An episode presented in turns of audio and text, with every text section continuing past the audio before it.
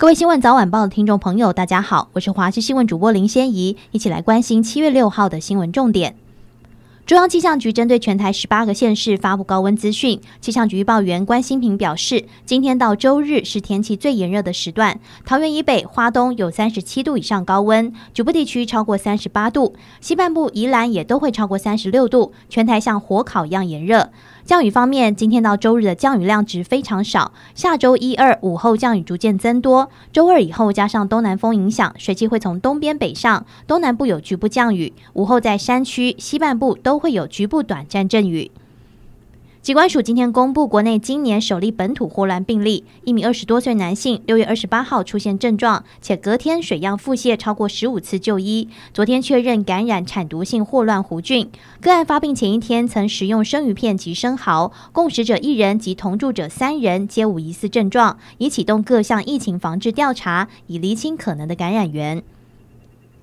行政院会今天通过房屋税差别税率二点零方案。专家分析，对于能持有多户的屋主来说，房屋税占持有成本甚低，研判房市不会因为单一政策而出现抛售。影响市场主因还是房价有无出现明显修正。行政院通过房屋税差别税率二点零的方案，并推出两大改革。首先是将原先囤房税以县市归户改为全国归户，再者是将现行非自住住家税率百分之一点五到三点六调升至百分之二到四点八，预计明年实施，二零二五年课税。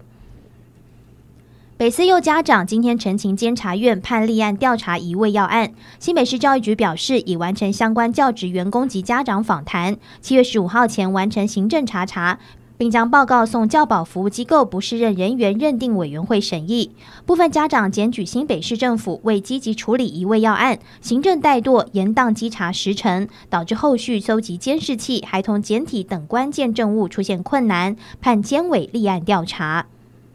中国北京字节跳动旗下短影音应用程式 TikTok 今天要求美国法官发布禁制令，以阻止蒙大拿州自明年一月一号起禁用该软体。路透社报道，TikTok 今天以多种理由请求美国联邦地区法官莫洛伊发布战时禁制令，称其违反宪法第一修正案所保障该公司与用户的言论自由权，目的是阻止美国首个此类封杀令。主计总处今天公布六月消费者物价指数 CPI 年涨百分之一点七五，涨幅不只较五月收敛，也跌破百分之二的通膨警戒线，是一百一十年四月以来最低纪录。观察 CPI 的七大类表现，其中仍以教养娱乐类涨百分之三点四八，涨幅较大，主因是疫后生活回归常轨，休闲娱乐消费需求增加，娱乐服务费上涨百分之七点五六所致。